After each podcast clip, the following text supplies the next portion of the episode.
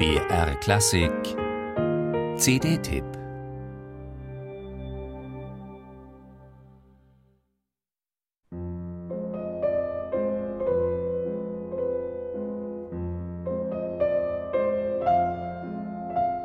Wo sind wir? Am Nordhang des Montmartre in Paris. Im legendären Cabaret Le Chat Noir sitzt ein sonderbarer Pianist und spielt ebenso sonderbares Zeug auf dem Klavier. Stücke, die sich wie aufgezogene Spieluhren fortspinnen und doch auf der Stelle bleiben. Musik ohne Richtung, ohne Ziel, fast absichtslos sich ereignend, wie die Tapeten an der Wand, die zum einfachen Interieur gehören. Der Erfinder dieser akustischen Ereignisse nennt sich Phonometriker oder Akustikarbeiter. Im Pass steht Eric Satie.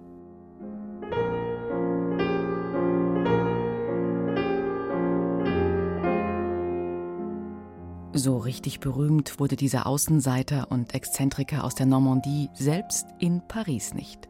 Satie war ein Sonderling und zugleich in der Avantgarde-Szene bewundert, von Ravel und Debussy, auch von Darius Milhaud. Mit Picasso traf er sich ebenso mit Marcel Duchamp zum Schachspielen.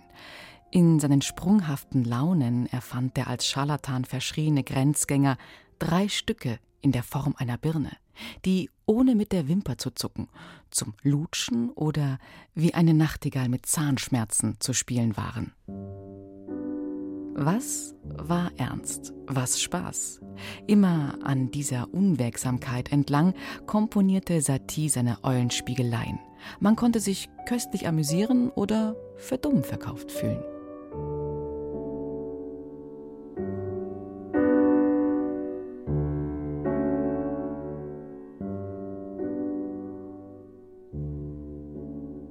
Und just in dieses Milieu des rätselhaften Humors und fraglichen Sinns spaziert nun die gefeierte Chopin-Interpretin Olga Scheps hinein. Dabei schreitet sie mehr, als dass sie schlendert. In den Satie-Klassikern wie den Gnossienne oder den Gymnopädie setzt sie sehr akkurat Schritt für Schritt, Akkord für Akkord. Melodiebetont übernimmt die rechte Hand die Führung, vermeidet jedoch süßes Pathos. Erstaunlich herb intoniert sie, hinterlässt wenig melancholische Spuren, scheut schwärmerische Tristesse. Und man spürt, am Montmartre ist sie nicht so ganz zu Hause.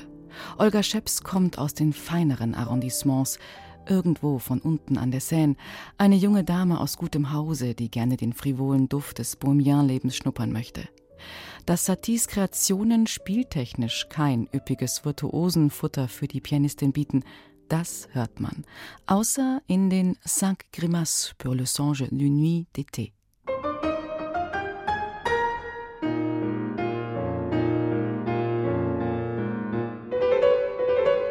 Hier kann die mehrfach ausgezeichnete Nachwuchskünstlerin in die Vollen greifen und es funkeln lassen. Zum Glück hatte Millot nach Saties Tod die Skizzen zu diesen fünf Grimassen für den Sommernachtstraum gerettet und für Klavier arrangiert. Bunt wird es plötzlich in Scheps Spiel, Kinderaugen leuchten, als drehte sich das Karussell am Fuße der Bütt. Und auch wenn ihr erster Streifzug über den Montmartre noch etwas steif ausfällt, vielleicht macht sich die Pianistin ja noch ein zweites Mal auf den Weg hoch über die Dächer von Paris.